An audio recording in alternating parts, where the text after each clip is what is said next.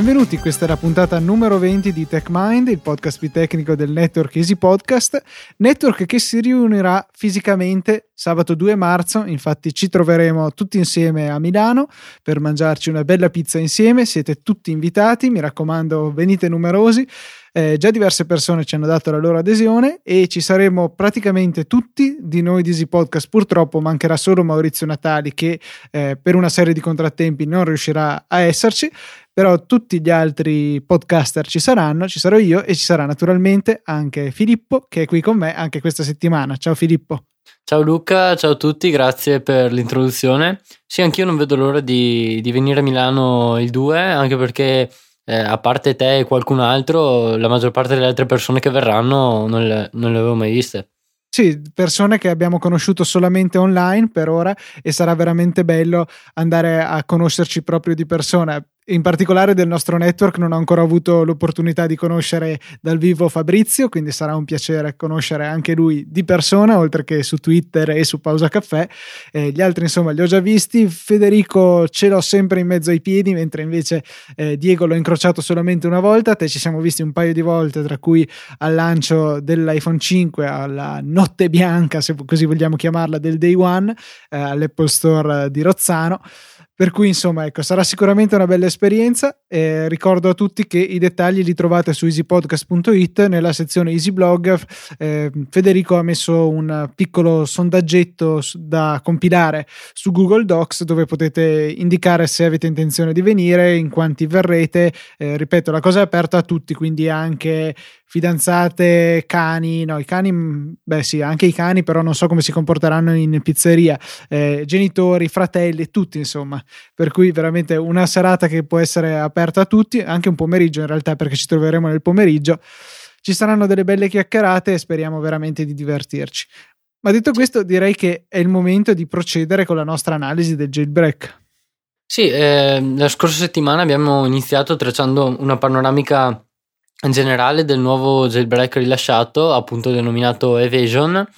e avevamo anticipato appunto che avremmo registrato le seguenti puntate eh, concentrandoci sulle diverse fasi di, di questo jailbreak e, e l'avremmo diviso appunto in tre fasi principali di cui oggi spieghiamo la prima, ovvero eh, come eh, il jailbreak si presenta al dispositivo, come inizia a comunicare con esso e come prepara eh, tutto il suo materiale che, che verrà utilizzato in seguito, diciamo, per usare termini proprio semplici. Ricordiamo quindi che il jailbreak, eh, almeno questo jailbreak, ha inizio con eh, una, una, procedura da eseguire sul computer, un semplice programma da lanciare, eh, mentre il dispositivo è collegato via cavo. Chiaramente non funziona eh, se anche avete abilitato per dire la sincronizzazione WiFi di iTunes, in questo caso è proprio necessario il cavo fisico.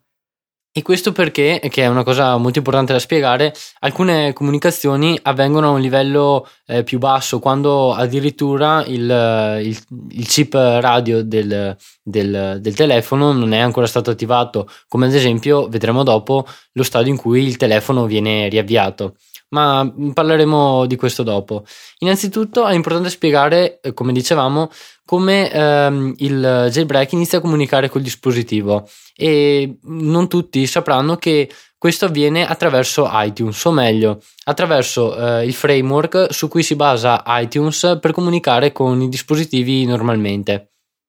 framework che è, è, proprio quello di Apple oppure è stato ricreato appositamente per questi scopi più o meno eh, autorizzati? Ecco diciamo magari eh, è utilizzato anche magari da quelle applicazioni che servono per vedere i file che sono sul nostro dispositivo magari fare una copia di backup non so di messaggi rubriche cose di questo genere oppure è proprio cioè insomma eh, è una cosa a parte o è una cosa di Apple che viene utilizzata anche da altri eh, sì, ecco, devo mm, correggermi un attimo perché, come hai detto te, eh, come mi hai ricordato, sì, è un. In realtà sfrutta una libreria scritta appositamente per emulare lo stesso protocollo, non framework eh, che usa iTunes. Perché infatti il protocollo utilizzato per comunicare è lo stesso, mentre il framework è diverso. Perché eh, iTunes uti- utilizza Mobile Device che è il nome di questo framework, mentre eh, il, il jailbreak utilizza una libreria denominata Mobile iMobile Device, che è una libreria che era stata scritta in origine per permettere le comunicazioni tra computer e dispositivo eh, su, tutti, su tutti quei sistemi che non supportano iTunes, principalmente Linux. Ah, esatto, perché ricordiamo che eh, chiaramente eh, gli utenti del pinguino sono lasciati eh, indietro in questo punto di vista, però eh, comunque hanno la possibilità di eseguire direttamente sul proprio sistema il jailbreak, ecco quindi la necessità in ogni caso di andare a sviluppare una libreria indipendente da quello che è il lavoro fornito da Apple ai suoi utenti. Sì, perché in questa maniera, sviluppando una libreria indipendente, eh, si, diciamo, ci si stacca da tutte le dipendenze di iTunes e si è in grado di comunicare con il dispositivo da qualsiasi sistema. Questo ha facilitato anche il lavoro eh, dei team, eh, sì, dei membri del team. Eh, uno dei quali è infatti Nikias Bassen, che è uno dei principali autori di queste librerie alternative e di tanti altri tool che permettono la comunicazione con i dispositivi, soprattutto su Linux. Quindi ecco, una volta eseguito que- questa prima fase, eh, abbiamo la, eh, in pratica inganniamo il dispositivo inviandogli un backup fasullo. Sì, eh, viene creato un nuovo backup in realtà contenente solamente pochi file che saranno quelli che verranno copiati subito dopo all'interno del dispositivo. E questa, questa procedura è diciamo eh, gestita da un servizio mh, che abbiamo spiegato l'altra volta eh, denominato mobile backup che è appunto un, um, un processo che viene eseguito eh, sul dispositivo e che gestisce le comunicazioni eh, riguardanti appunto le, comunica- eh, le, comunicazioni con iTunes riguardanti il backup. E questo servizio però ha delle limitazioni perché infatti non siamo in grado di scrivere su tutto il file system del dispositivo ma solo eh, sotto un certo albero tra virgolette di, di cartelle e questo dominio di cartelle diciamo è denominato eh, media domain. Ovvero eh, saremo in grado di scrivere solamente in una cartella eh, all'interno della cartella principale dell'utente denominata media che è quella dove poi di fatto vanno installate tutte le applicazioni e tutti i dati degli utenti, le canzoni, il video. Quindi è una funzionalità sia di sicurezza che comunque funzionale di iOS che separa rigidamente eh, quelle che sono le cartelle dedicate ai file di sistema e quindi eh, native e non di terze parti, nemmeno provenienti dall'App Store, e tutto quello che invece proviene più o meno direttamente dall'utente, applicazioni scaricate, eh, film, musica e chi più ne ha più ne metta, anche la rubrica per dire messaggi. Esatto, quindi eh, questo, questo, servizio è in grado solamente di scrivere in, un de- in, una determinata zona, se vogliamo, e non andrà di sicuro a interferire con parti più delicate del, del sistema. O meglio, questa è l'idea eh, dietro la limitazione de- dei permessi di scrittura. Ma questo jailbreak, appunto, come spiegheremo sia oggi in parte che nella prossima puntata, eh, è in grado di evadere questa procedura. Eh, innanzitutto, infatti, i file che vengono copiati eh, sono eh, posizionati in una cartella particolare, ovvero eh, vengono posizionati in una cartella attraverso un symlink, che come abbiamo spiegato eh, la volta precedente è eh, un collegamento che permette al, al, al, al sistema di eh, agire su, su una cartella come se si trovasse in un'altra posizione che appunto eh, ricordiamo l'esempio della finestra dell'altra volta, un po' come se noi aprissimo un varco in una stanza che ci permette di vedere delle cose che in realtà non sono al di là di quel varco, ma della porta già esistente nella stanza. Ecco, tanto per ribadire quella metafora che mi era piaciuta della volta scorsa. Ok, quindi eh, appunto ricordandoci questa metafora sarà eh, facile capire eh, come funziona un symlink e come viene utilizzato in questo jailbreak. Infatti, questo symlink viene creato in, in una cartella particolare all'interno della cartella media, ovvero la cartella recordings, e questo symlink punterà alla cartella principale dell'utente, ovvero var mobile, che è l'utente, eh, diciamo, eh, con meno privilegi, l'utente eh, utilizzato dalle applicazioni anche eh, all'interno del sistema e questo permetterà al servizio mobile backup di andare a scrivere non solo all'interno della cartella media, ma anche all'interno di tutta la cartella VAR Mobile, perché eh, mentre crederà di, di, di, scrivere all'interno della cartella media, starà in realtà scrivendo sulla cartella VAR Mobile proprio a causa di questo symlink. E questa è la prima vulnerabilità che viene sfruttata dal jailbreak. È di per sé una vulnerabilità abbastanza eh, semplice o comunque mh, mm, semplice da capire e non eh, e che non coinvolge concetti eh, super difficili. Però è un, un, tipo di vulnerabilità che è stata eh, diciamo utilizzata molte volte nei diversi jailbreak. Ad esempio anche Spirit, eh, il jailbreak untethered di iOS 3.1.3 eh, anzi iPhone OS perché non era ancora stato dato il nome iOS, sfruttava una vulnerabilità simile che attraverso un, um, un directory transversal ovvero eh, un, uh, diciamo un, un, renderizzamento del percorso di una cartella, era in grado di scrivere al di fuori eh, di dove era, diciamo, eh, di, di dove si credeva dovesse scrivere.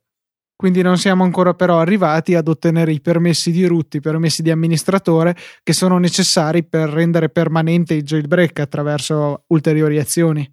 No, questo verrà fatto dall'applicazione che viene copiata eh, all'interno di, di VAR Mobile eh, e attraverso questo trucco. Eh, dopo aver copiato questa applicazione, il dispositivo viene riavviato e si passerà quindi eh, alla, alla, fase 2, ovvero eh, quella ehm, dove la, l'applicazione, che non è una vera e propria applicazione, verrà eh, avviata dall'utente. Infatti, ricorderete che quando ave- avete effettuato il jailbreak con Evasion eh, vi era stato chiesto di avviare questa applicazione. Questa applicazione in realtà, eh, come abbiamo già detto, non è una vera e propria applicazione, infatti non contiene del codice compilato in C, Objective-C o qualsiasi altro tipo di linguaggio, ma bensì solamente eh, un, una riga di comando, eh, una riga di comandi che viene interpretata appunto da, da un apposito interprete. L'interprete, eh, che è un programma appunto che eh, diciamo eh, sì, interpreta altro codice, o meglio uno script. Legge viene... i vostri comandi in pratica e li traduce in quelli che poi sono dei comandi eseguibili di fatto dal processore, un po' come, eh, anzi, decisamente come esattamente la stessa cosa che avevamo eh, già evidenziato quando avevamo spiegato la differenza tra linguaggi di scripting e linguaggi in, eh, compilati. Esatto, quindi eh, l'interprete mh, mm, però solitamente eh, diciamo viene utilizzato per appunto interpretare questi script che mh, mm, vengono utilizzati in, in, altri ambiti del sistema, mentre in questo caso eh, l'applicazione invoca come interprete eh, LaunchD, ovvero quel processo che gestisce la, la gestione, eh, sì, che gestisce eh, l'avvio, scusate, eh, di tutti quei servizi che vengono avviati al, all'avvio del sistema operativo. E è previsto questo uso di LaunchD, cioè è, è una cosa prevista di poterlo utilizzare come interprete di altri comandi oppure è previsto il suo richiamo tramite altri metodi in condizioni normali? Eh, eh, ovvero, mm, diciamo che eh, è possibile ehm, evocarlo come interprete, ma in realtà non è una pratica mh, mm, usuale perché eh, solitamente eh, LaunchCTL viene utilizzato come programma eh, da linea di comando per eh, diciamo eh, singolarmente sì, quindi chia- quando sei già dentro in una shell vai a richiamarlo per far eseguire dei comandi, non viene generalmente chiamato come interprete. E immagino che sia proprio questo il trucchetto che gli permette, che permette a questa applicazione demo app di andare a chiamare di fatto launchTL che normalmente non sarebbe accessibile. Eh, sì, esatto, questo trucco eh, viene denominato shebang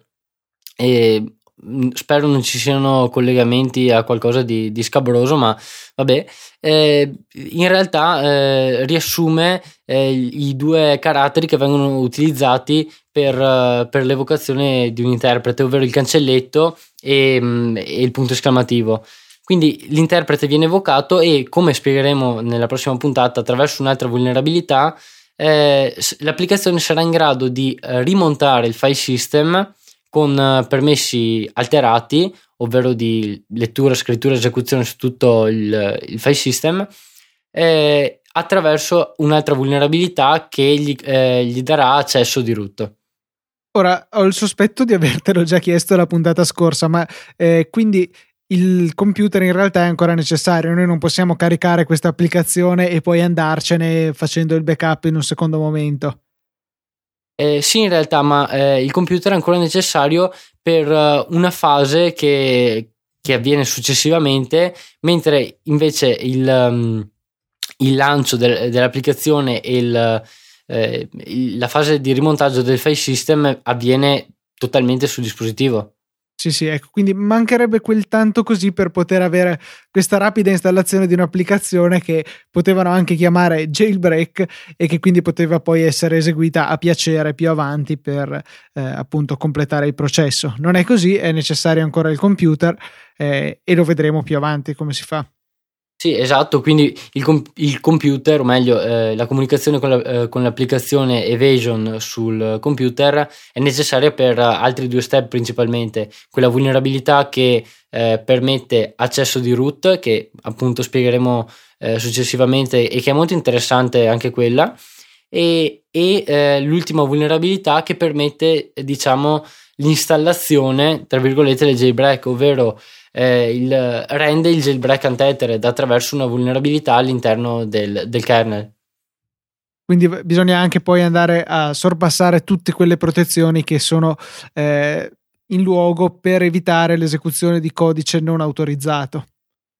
Sì, esatto, e tutto questo avviene nel mezzo. Eh, una premessa che mi sento eh, di fare è, diciamo, eh, diciamo che non spiegheremo mm, nel dettaglio come funzionano le varie mh, mm, vulnerabilità eh, utilizzate all'inter- all'interno del kernel. Infatti, eh, mh, mm, questa settimana o quella precedente, eh, una, una, firma, una, un, una società di, di ricerca di sicurezza informatica ha pubblicato un'analisi super dettagliata di, delle vulnerabilità utilizzate all'inter- all'interno del kernel ed effettivamente le tecniche e, e anche le vulnerabilità sono mh, molto molto molto sofisticate eh, soprattutto perché utilizzano eh, delle, delle tecniche particolari che erano state spiegate in alcune conferenze lo scorso anno e eh, attraverso queste tecniche sono in grado di oltrepassare eh, delle protezioni molto, compli- molto complesse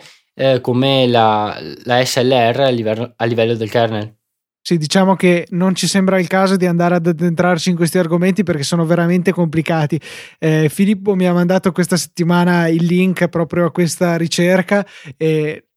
cioè avevo non so se avete in mente quella faccina che ribalta il tavolo perché, boh, perché è arrabbiato. Ecco, io più o meno la stessa cosa perché non capivo assolutamente niente, per cui magari vi mettiamo nelle note della puntata giusto eh, per conoscenza questa analisi, ma Oddio, se la capite veramente giù il cappello perché eh, stata, siete stati veramente bravi. Io personalmente non ci ho capito praticamente niente, per cui ecco, diciamo che non mi sembra un argomento idoneo a essere trattato nel podcast. Sì, beh, ehm, se, cioè, se volete saperlo tranquillamente, eh, anch'io non ho capito il 100% di tutto quel post perché eh, certe conoscenze proprio non, eh, diciamo, mi mancano, soprattutto su, eh, sulla gestione della memoria del kernel e tutti, tu, tutti quegli elementi che vengono dati per scontati all'interno di, di questa spiegazione. Quindi è veramente una cosa complessa. Sì, chiaramente è rivolto a un pubblico accademico o comunque di alto livello per quanto riguarda questi argomenti, per cui chiaramente noi comuni mortali non abbiamo la possibilità di capire certo il 100% e forse, anzi sicuramente anche molto meno del 100%, non è a noi eh, comprensibile. Esatto, quindi eh, ci limiteremo a spiegare le, le altre fasi del jailbreak e nelle prossime puntate eh, ci saranno diciamo quelle due vulnerabilità che sono secondo me le due più interessanti eh, sfruttate da questo jailbreak e, e, cercheremo di spiegarle nella maniera più dettagliata ma anche più mh, mm, semplice possibile. Tra l'altro, eh, dicevamo che è disponibile eh, il, um, il, jailbreak anche per Linux, però comunque se non sbaglio il jailbreak in sé non è open source, è stato rilasciato solamente un binario, giusto? Sì, eh, questo diciamo è un problema un po' più, più grande perché eh, all'interno del team ci sono alcune persone che mh, non si può dire che non credano nell'open source, ma comunque preferiscono non rilasciare sorgente dei propri programmi, mentre c'è uh, un sostenitore accanito dell'open source che è appunto Nikias, che appunto eh, la, maggior, la, la, cui maggior parte dei progetti è appunto open source, ovvero l'eBay Mobile Device. È un peccato perché poteva, sarebbe stato molto divertente un progetto che eh, coinvolgesse anche il Raspberry Pi, eh, quel mini computer che costa 25 o 35 dollari a seconda del modello, con o senza, cioè senza o con Ethernet, con questo ordine dei prezzi. Eh, sarebbe stato molto carino poter creare una specie di computerino della dimensione di un pacchetto di sigarette alimentato con uh, delle pile stilo magari che uh, andava rapidamente a fare il jailbreak di qualunque cosa gli, si, gli venisse collegata. Non è, non è, possibile fare questo malgrado il Raspberry esegua Linux perché ehm, il Raspberry ha un processore di tipo ARM, lo stesso eh, installato anche nell'iPhone per esempio, e su di esso non possono girare i programmi compilati per architettura Intel come quelle che abbiamo appunto nei nostri computer e, e, quindi ecco non essendo open source il codice non è possibile ricompilarlo per ARM e creare questo fantomatico dispositivo che sarebbe veramente divertente se non altro eh, così per divertimento come progetto eh, realizzare Beh, Comunque, in realtà questo concetto sì. era stato messo in pratica eh, molto molto tempo fa in, diciamo in, in tempo di, de, della storia dell'iPhone al, quando era uscito eh, il jailbreak tethered per una versione di iPhone OS eh, 3.x ovvero eh, quando ancora non era possibile effettuare il jailbreak untethered di, del, di, sì, ecco, di iOS 3.1.3 eh, c'era un, una persona che aveva creato questi, questi aggeggi chiamati dangle che appunto erano dei, dei piccoli chip con uh, un, um, un ingresso PIN, eh, con un ingresso 30 PIN doc e che, che, venivano appunto connessi al, all'iPhone e riavviavano rapidamente l'iPhone eh, senza necessità di, di, riattaccarlo a un computer. E tutto sì, questo è, era stato possibile attraverso la reimplementazione del payload uh, utilizzato, ovvero del codice utilizzato da Black Rain, il famoso jailbreak di J8 per iOS 3.1.2. Sì, quindi eh, avevano proprio creato questo dispositivo hardware che eh, però si trova ancora in vendita per chi avesse un iPhone col 3.1.3?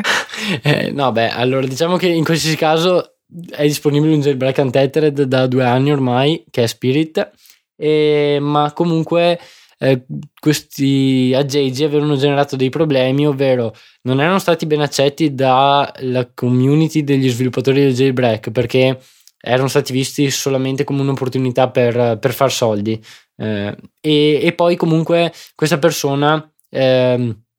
ne ha prodotti un certo numero, dopodiché la domanda è calata proprio per l'uscita dei, dei jailbreak untethered e quindi penso sia stato abbandonato il progetto. Comunque, allo stato attuale, se non sbaglio, non c'è un'applicazione che sia in grado di eseguire il jailbreak di tutte le versioni di iOS per cui c'è il jailbreak. Diciamo che rimangono ancora eh, del, dei tool specializzati, a, tranne se non sbaglio Red Snow che permette di fare un po' più di jailbreak di più versioni, o no? Beh, Red Snow supporta quasi tutte le versioni dei sistemi operativi rilasciati ma comunque lo scopo diciamo di Red Snow è di supportare uh, una versione più recente possibile per ogni dispositivo ovvero saremo in grado di effettuare uh, il jailbreak di, mm, di, un dispositivo per l'ultima versione rilasciata per esso ma se no sarebbe stato molto carino avere un tool universale per il jailbreak anche Red Snow se non sbaglio è disponibile anche per Linux. Sempre per questo mio progettino del Raspberry jailbreak a tutti insomma. Eh, beh, eh, sì, però in qualsiasi caso considera che è una cosa abbastanza complicata da mantenere per gli sviluppatori. E, e comunque non ricordo sinceramente se Red Snow sia compatibile con Linux perché solitamente vengono postati download per Mac e per Windows. Ah, hai ragione, sì, mi sono confuso evidentemente. Forse, forse Green Poison, eh, quello del 4. Green, po- Green Poison certamente, perché anzi Green Poison è stato sviluppato inizialmente per Linux, poi è stato portato sulle altre piattaforme. Che è il contrario di quello che accade di solito. Addirittura con Evasion abbiamo avuto modo di vederlo in quella pagina che avevano messo sul sito in cui si vedevano eh, lo stato di avanzamento dei lavori e Linux è stato l'ultimo sistema di cui si sono andati a occupare. Sì, eh beh, ma almeno al momento del rilascio eh, il jailbreak era disponibile per tutti i sistemi operativi, se non sbaglio, mentre invece per, per altri jailbreak, quali Lame Rain ad esempio, anche se quello meriterebbe una storia a parte per il suo rilascio in fretta e furia e tutto quello che ne è seguito, oppure anche Spirit non erano disponibili all'inizio per, per Linux, proprio anzi sono stati resi disponibili mesi dopo. Ho capito. Quindi dai, abbiamo concluso anche un'altra parte della nostra analisi di Evasion, ci scusino coloro che non sopportano il jailbreak, ma ci sembra eh, una cosa interessante di per sé, il processo tramite il quale degli hacker riescono ad andare a capire quali sono, tanto per cominciare, le misure di protezione messe eh, da Apple a difesa dei suoi dispositivi e quindi come cercare di, eh, come riuscire più che altro a superarle, quali possono essere le metodologie applicate che eh, io ritengo siano veramente de- dei trucchi astuti e intelligenti, per cui credo che sia una cosa interessante andare ad analizzarli, sia che siano per i jailbreak dell'iPhone, sia che siano per, eh, non so, mettere un firmware modificato su una caffettiera perché faccia più tipi di caffè, ecco. Quindi sì, lo, io la trovo veramente un'analisi interessante, se così non fosse scriveteci, se invece lo state apprezzando molto, scriveteci lo stesso, ci fa molto piacere l'interazione con voi e addirittura ripetiamo che il 2 marzo avrete l'opportunità di venire di persona a ucciderci oppure a complimentarvi con noi nel caso abbiate apprezzato il nostro lavoro. Sì, eh, diciamo se avete intenzioni malevole state pure a casa però, va bene. no dai, ci fa piacere anche la critica negativa, basta che non sia violenta, ecco, quando ci troviamo di persona ecco, ecco, sì. esatto, quello. solo quell'unico dettaglio lì. Bene, detto questo, un saluto a tutti quanti, ci sentiamo alla puntata prossima, della settimana prossima, su TechMind.